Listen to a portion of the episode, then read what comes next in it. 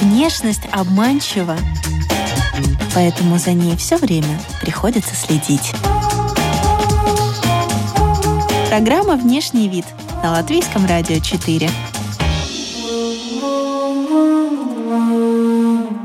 Здравствуйте, дамы и господа. Вы слушаете радиопрограмму о красоте и моде и подкаст «Внешний вид». Здесь мы изучаем влияние внешнего вида на все сферы жизни героев, знакомимся с модными трендами и отвечаем на такие вопросы, о которых вы раньше даже не задумывались. Приглашаем и вас окунуться с нами в этот интересный опыт. У микрофона Алиса Орлова. Далее в выпуске вы услышите когда не хотела быть дизайнером, хотя мне кажется, я всегда хотела быть дизайнером, я хотела быть стюардессой. Есть э, дамы, которые девушки, которые носят шляпы в связи со своей тоже профессией. Да, это актрисы, это, это вообще женщины, которые ведут активную социальную деятельность.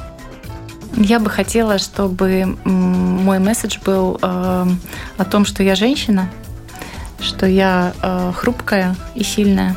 Как расставлять эстетические акценты в образе с головным убором? Шляпка притягивает людей или выстраивает барьер между носительницей и окружением? Как выглядит дигитальная шляпка и действуют ли на нее законы физики? Обо всем этом сегодня в выпуске. Здравствуйте, с нами Ксения Данилова, дизайнер и головных уборов, и одежды. Приветствую вас. Здравствуйте. Что для вас внешний вид? А для меня внешний вид, а, наверное, это Э, тот инструмент, с помощью которого э, человек э, контактирует с миром отчасти когда вы узнаете нового человека в вашей жизни, это то, на что вы в первую очередь обращаете внимание, как по классике? А вы знаете, наверное, да. Наверное, да, потому что, возможно, это э, части профессии в том числе, так или иначе, э, очень быстро про проходит этот скан, вот. Но это не значит, что я делаю выводы на эту тему, но я не могу не обращать внимания на это. А если вы видите человека в э, шляпке вашего дизайна, сразу проникаетесь к нему симпатией автоматом? Ну, вы знаете, мне всегда э, удивительно. Мне, я не перестаю удивляться, несмотря на то, что я все больше и чаще встречаю дам э, в моих головных уборов, э, но это всегда для меня такой сюрприз и всегда большая неожиданность. Как вы вообще заинтересовались э, шляпным мастерством? Мне предложила моя подруга попробовать э, попробовать это направление. Я не предполагала, что оно настолько меня заинтересует и настолько войдет в мою жизнь, но э, да, вот это произошло, и произошло, в общем-то, извне. То есть это не так было, что я там как всегда интересовалась этим направлением. Нет, оно вот пришло ко мне, в отличие от моды в целом. То есть как бы в семье таких традиций э, с ношением головных уборов, каких-то особенных крепких не было или были? Вы знаете, нет. Э, конкретно в семье нет.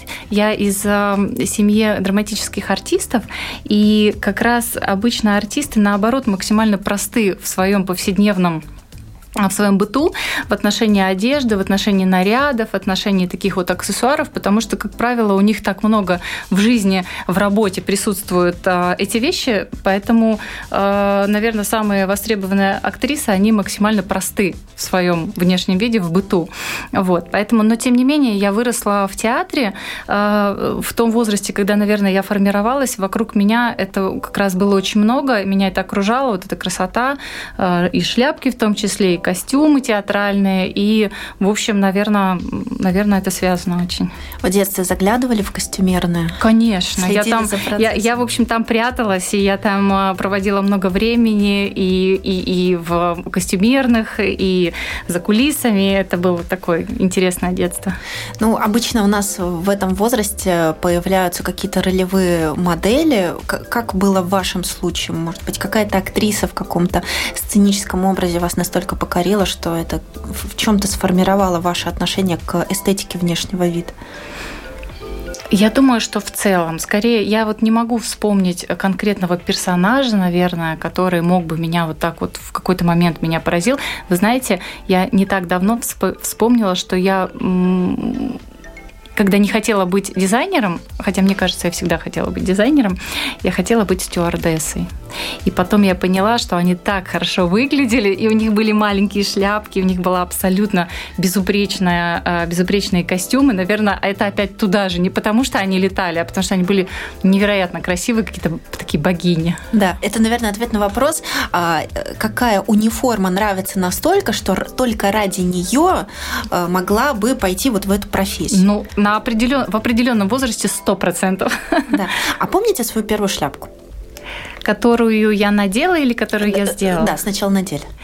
Я, наверное, вспомню, да, это было в институте, у меня была шляпка, причем она была такая э, вязаная, немножко растаманская, но, но при этом такая была довольно, ну да, интересная. Да, я ходила какой-то период в ней.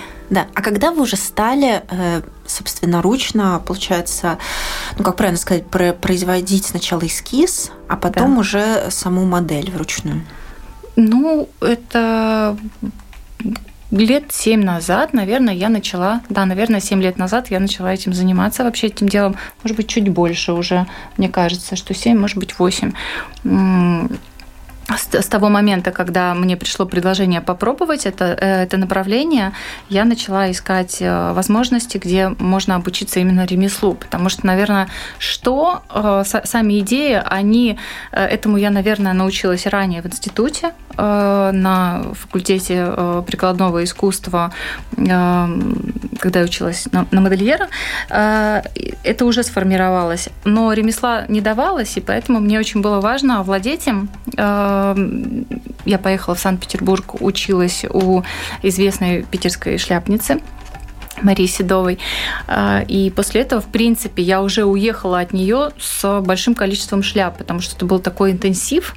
И, в общем, у меня уже были на, на руках головные уборы настоящие, которые можно надеть и пойти абсолютно из хороших материалов. Это было такое, как волшебство. И с того момента я начала их создавать. И чем вообще мастер вдохновляется? Да? То есть это какие-то исторические модели, это походы в музей, или это что-то современное, опять же, Филипп Трейси, да, вот угу. что-то такое супер фантазийная, сумасшедшая слегка. Я думаю, шля шляпное направление, оно делится тоже, как и в fashion, в принципе, делится на несколько направлений. Это повседневные изделия, которые, э, которые ориентируются больше на тренды, на такие, на такие вещи, которые мы можем надеть вот сейчас здесь и пойти, и быть актуальными, не быть э, городским сумасшедшим или не быть, как будто мы сейчас с карнавала или из театра, или с подиума. Э, это первое направление, которое очень востребовано, с которым я, конечно же, работаю, потому что это то, то что востребовано. А есть а, совершенно другого, как вы сказали, плана шляпы, как у Филиппа Трейси.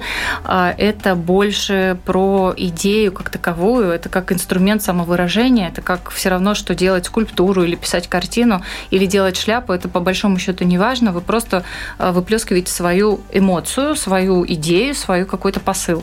Также есть направление индивидуальной работы. Это когда головной убор связан непосредственно с мероприятием, и он уже на него накладывается определенный регламент, и тогда уже его надо соблюдать. Поэтому это вообще интересная сфера, она мне нравится тем, что она для меня очень разнообразна. Я заметила, что только совсем недавно, вот ближайшие несколько лет, это вот те годы, когда даже в магазинах демократичных марок появились шляпы. Да, ну э, образ разно, э, интересен тем, что он может быть разнообразен и дополнен аксессуарами. И сейчас, э, как мне кажется, сейчас мода работает таким образом. Из нескольких источников э, берутся направ... ну, направления развития. Это блогеры, безусловно, инфлюенсеры, которые могут надеть на себя что-то так вообще, вот как-то так она вышла сегодня, но это просто э, потрясло весь мир, все захотели так же, и быстро бренды, они очень быстро сейчас вообще коммуникация это невероятно быстрая, хватается какая-то деталь, какой-то элемент, и он превращается в тренд. А, или также как, как э, еще один вид вот такого влияния – это большие бренды, которые представляют свои коллекции, и через какое-то время, если там большие шляпы, если, например, Жак Мюс сделал большую шляпу какую-то mm-hmm. необъятную, то через какое-то время э, она придет в масс-маркет. Ну, это нормально. Поэтому то такое взаимодействие между вот этими всеми моментами. Да, а если пришло в масс-маркет, это значит уже пошло в молодежь, потому что основной да. потребитель масс-маркета это тинейджеры, там студенты. Угу. И шляпа это такой э, элемент гардероба с э, многовековой историей, который за последнее время очень сильно помолодел. Угу. Согласна. Тоже заметили. Да. А вот если все-таки э, поговорить о том, как выбирать шляпы, я знаю, это достаточно банальная тема там с Но актуально банально, но актуально. Да, но она, она будет жить, наверное, столько же, сколько и будут жить шляпы. Вот именно ваши рекомендации, исходя из вашего опыта и работы с женщинами. Ну, э, я могу сказать, что если говорить про ощущения, надо выбирать тот аксессуар, в котором тебе комфортно, потому что может быть потрясающе выглядеть со стороны дама в шляпе, девушка, и, и, но при этом она себя не будет чувствовать так, как она выглядит со стороны, и это, это ну, э, это без вариантов, она не будет ее носить в первую очередь. А, надо себя чувствовать комфортно. Даже если кажется, что не совсем твое, Э, со стороны. Ну, тебе хорошо, но надо от этого в первую очередь, мне кажется, отталкиваться. Э, если говорить о каких-то параметрах, то да, есть, э, есть эм, формы, которые идут больше определенным лицам, есть формы лиц, которым идут любые шляпы. Например, если лицо более круглое, чем вытянутое, хорошо всегда смотреть на асимметрию это просто сразу выигрышно. Это всегда э, убирает лишний объем, если он, ну, как бы не хочется его подчеркивать, скажем так, или даже делать более объемным, чем он есть на самом деле. То есть есть какие-то визуальные обманки, которые могут как улучшить ситуацию, да, так и ее ну, показать не в выгодном свете. Э, это асимметрия всегда хорошо. Есть лица, я еще раз говорю, такой чистый, правильный вот овал, остренькие э, такие черты лица, когда можно, в принципе, себе позволить максимум. Что еще? Ну, наверное, надо ориентироваться на общий образ. То есть шляпа должна э, или подходить под то, что у вас уже имеется, или если вы э, решили делать акцент на шляпе, тогда ну, тоже его вводить как-то в образ, чтобы это было все гармонично. Вообще я за гармонию. А кто из наших знаменитостей, инфлюенсеров, э, публичных людей способен вынести любую шляпу? Кроме Жанны Дубской. Да, Жанна Дубская однозначно может вынести любую шляпу. И любые цветовые сочетания. Я считаю, что тут, мне кажется, каждая, многие женщины могут, э, если есть настроение, я тоже не могу всегда э, надеть все Э, ну, есть, бывает настроение, когда вот хочется. Меня вообще в Англию сразу заносит. Ну, ну меня, кстати, тоже. Ну, вообще, такой человек, который такая личность большая, это принцесса Диана, которая возродила эту историю, вообще, если так глобально, э, как нечто свежее и новое, наверное, ее фигура, она была вот, если так сказать, переворотом в определенный момент, когда шляпы считались это что-то вот из, из того старого света, это такое вот в чистом виде, вот протокольная какая-то история, то она э, так э, в себя взяла вот, эту, вот этот стиль и показала его по-новому, наверное, она отчасти ну, дала вот э, это новое дыхание, скажем так, этому аксессуару. Интересно, что у принцессы Дианы чувство стиля росло вместе с ней. Да. То есть изначально у да. нее было много а, модных провалов, ее критиковали, угу. но потом вот вместе с ее становлением уже как личности из молодой да. девушки в женщину, вот ее стиль обретал, э, в общем, больше вкуса появилось в ее одежде. Наверное, с каждой женщиной такое на протяжении жизни. Я Не согла... обязательно я с согласна. этим родиться, можно это воспитать. Конечно, я думаю, что да. Я думаю, что отчасти мы все проходим какие-то этапы проб и ошибок, э, и, наверное, если к этому как-то подходить все-таки, то происходит развитие, происходит поиск себя и, и нахождение себя в том числе. Согласна.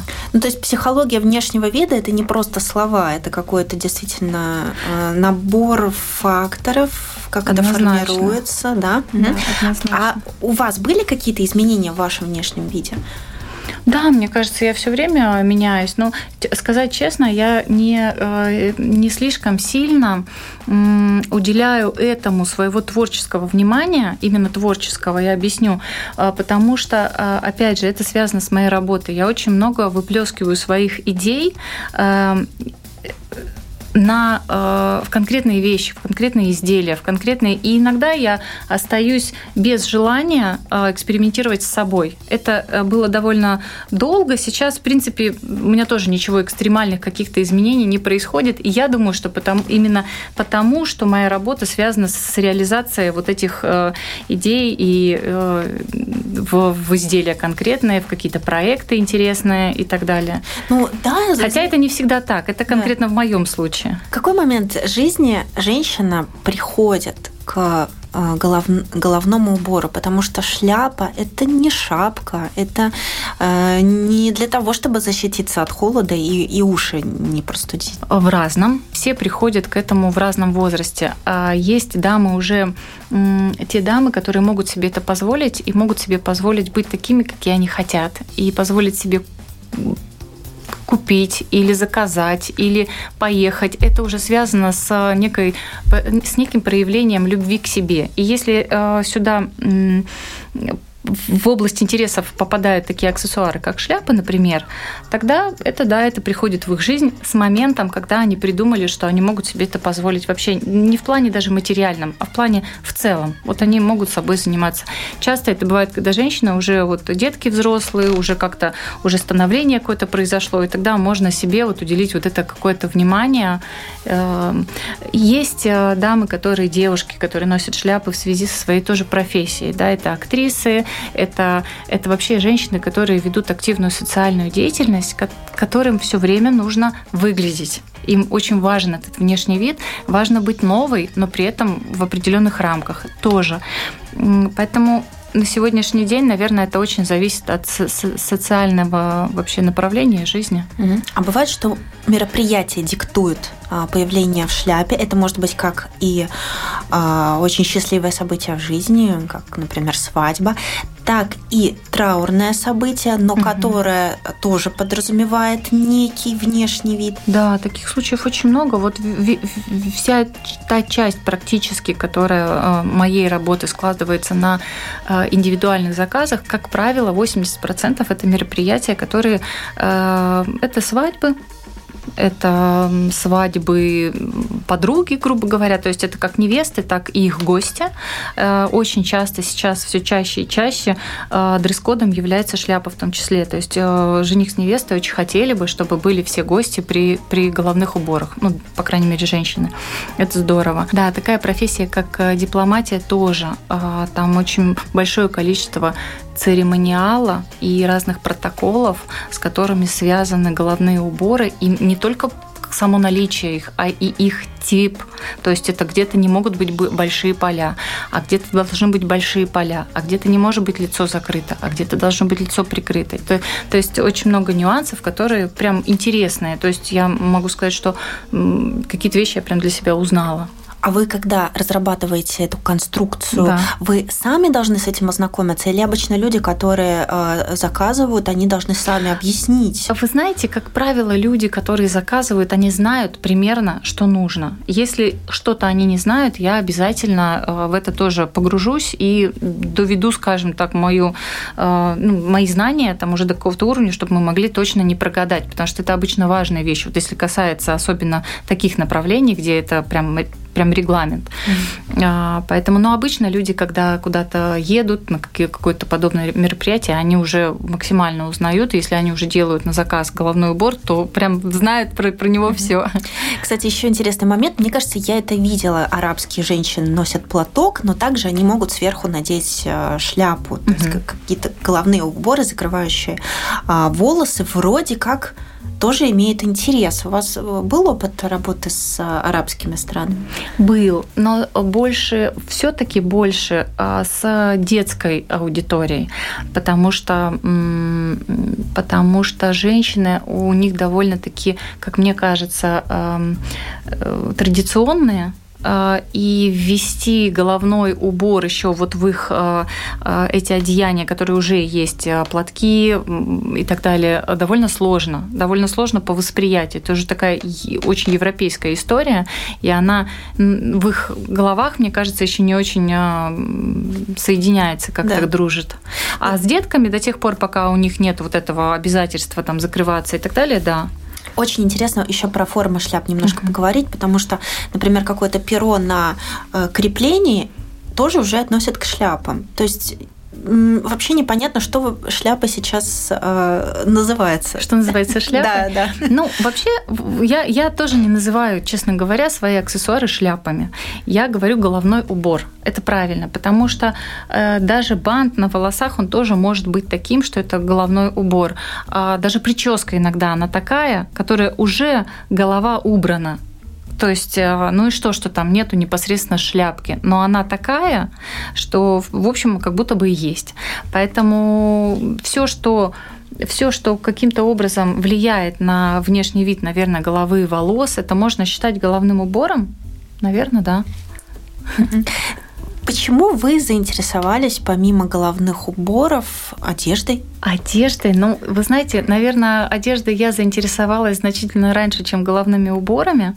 А, я по образованию модельер, и с самого детства, как я уже сказала, я в этом жила, и театр на меня не произвел впечатления такого и влияния, чтобы я, допустим, хотела быть актрисой, но меня очень всегда тянула вот эта вся, вся остальная история театральная. То есть это антураж, это костюмы, это декорации. И вот это все как-то несло для меня больше интерес.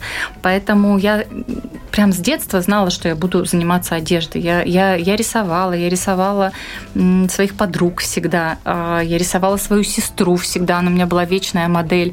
И, и поэтому так должно было сложиться, что в какой-то момент просто я потеряла к этому рвение, наверное, в институте на третьем курсе. Почему-то у меня так раз и перегорело. А, и был большой пробел именно в отношении одежды. Мне все, как вот я всю жизнь к этому шла, шла, шла, ну, свою, так скажем, юную жизнь, да, и детскую, а потом раз, и оно как-то ушло.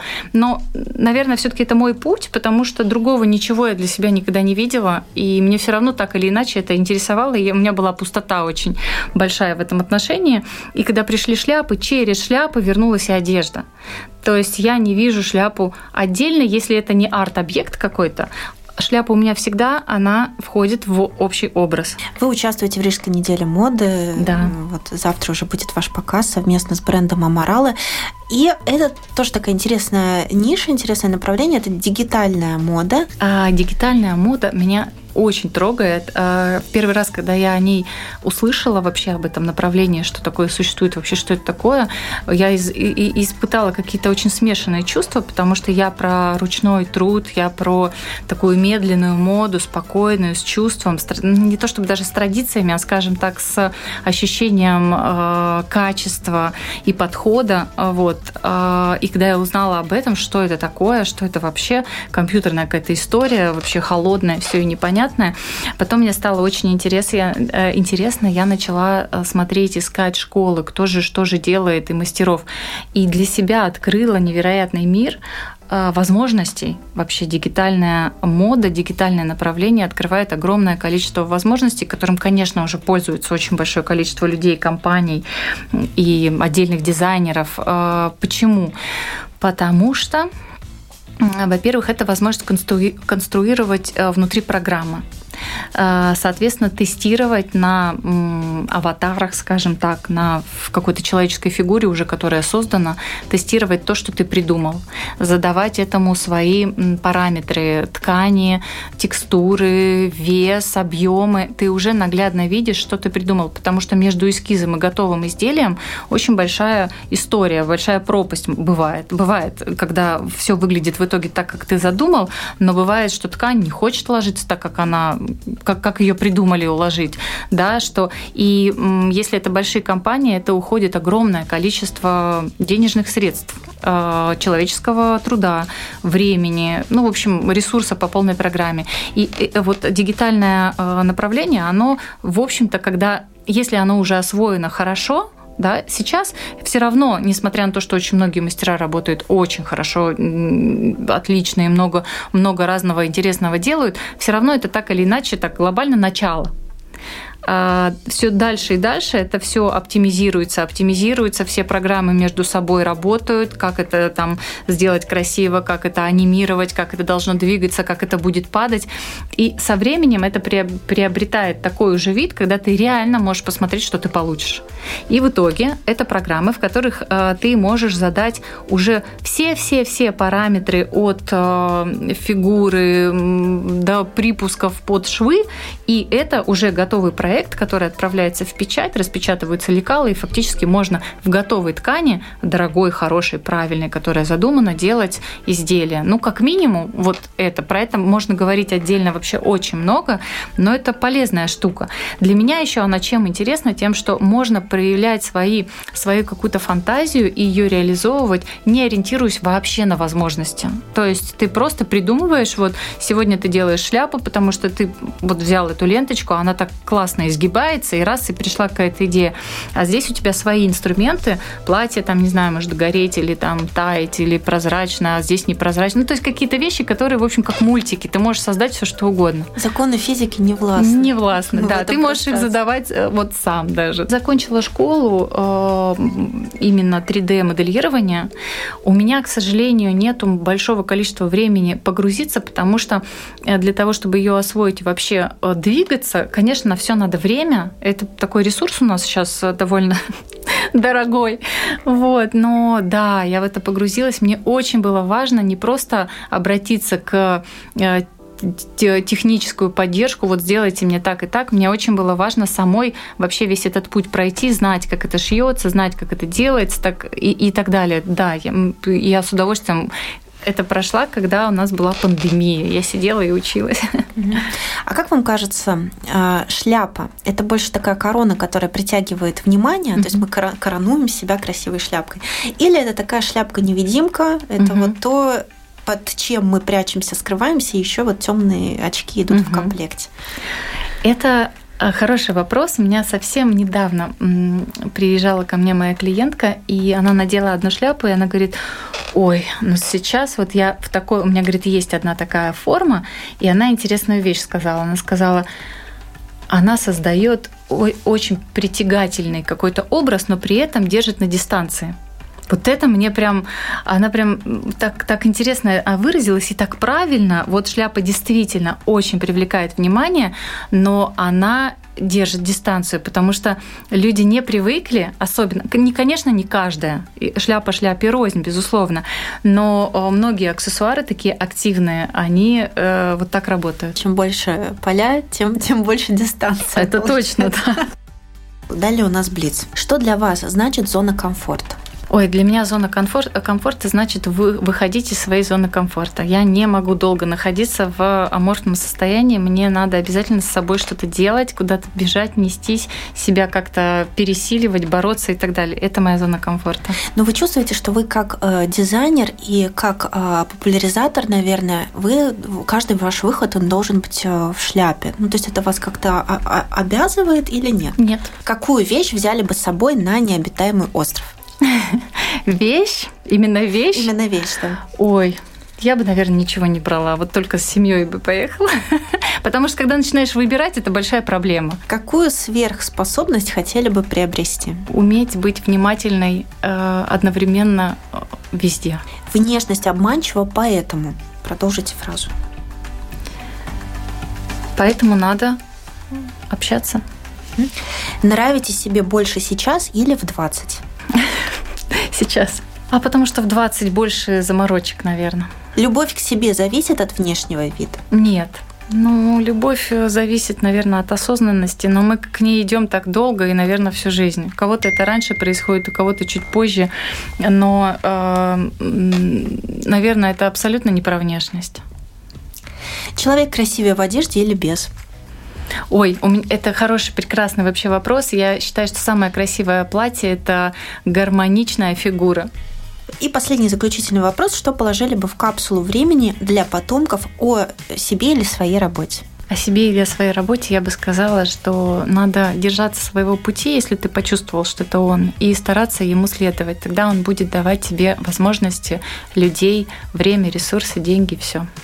И самый последний вопрос, тоже наш традиционный. Если внешность – это послание, то о чем вы говорите о своей внешностью миру, о чем тогда ваш месседж? Я бы хотела, чтобы мой месседж был э, о том, что я женщина, что я э, хрупкая и сильная. С вами была Ксения Данилова, э, дизайнер одежды головных уборов. У микрофона была Алиса Орлова. Вы слушали радиопрограмму и подкаст «Внешний вид». До новых тем, новых героев, новых трендов, новых профессий. До свидания, дорогие друзья.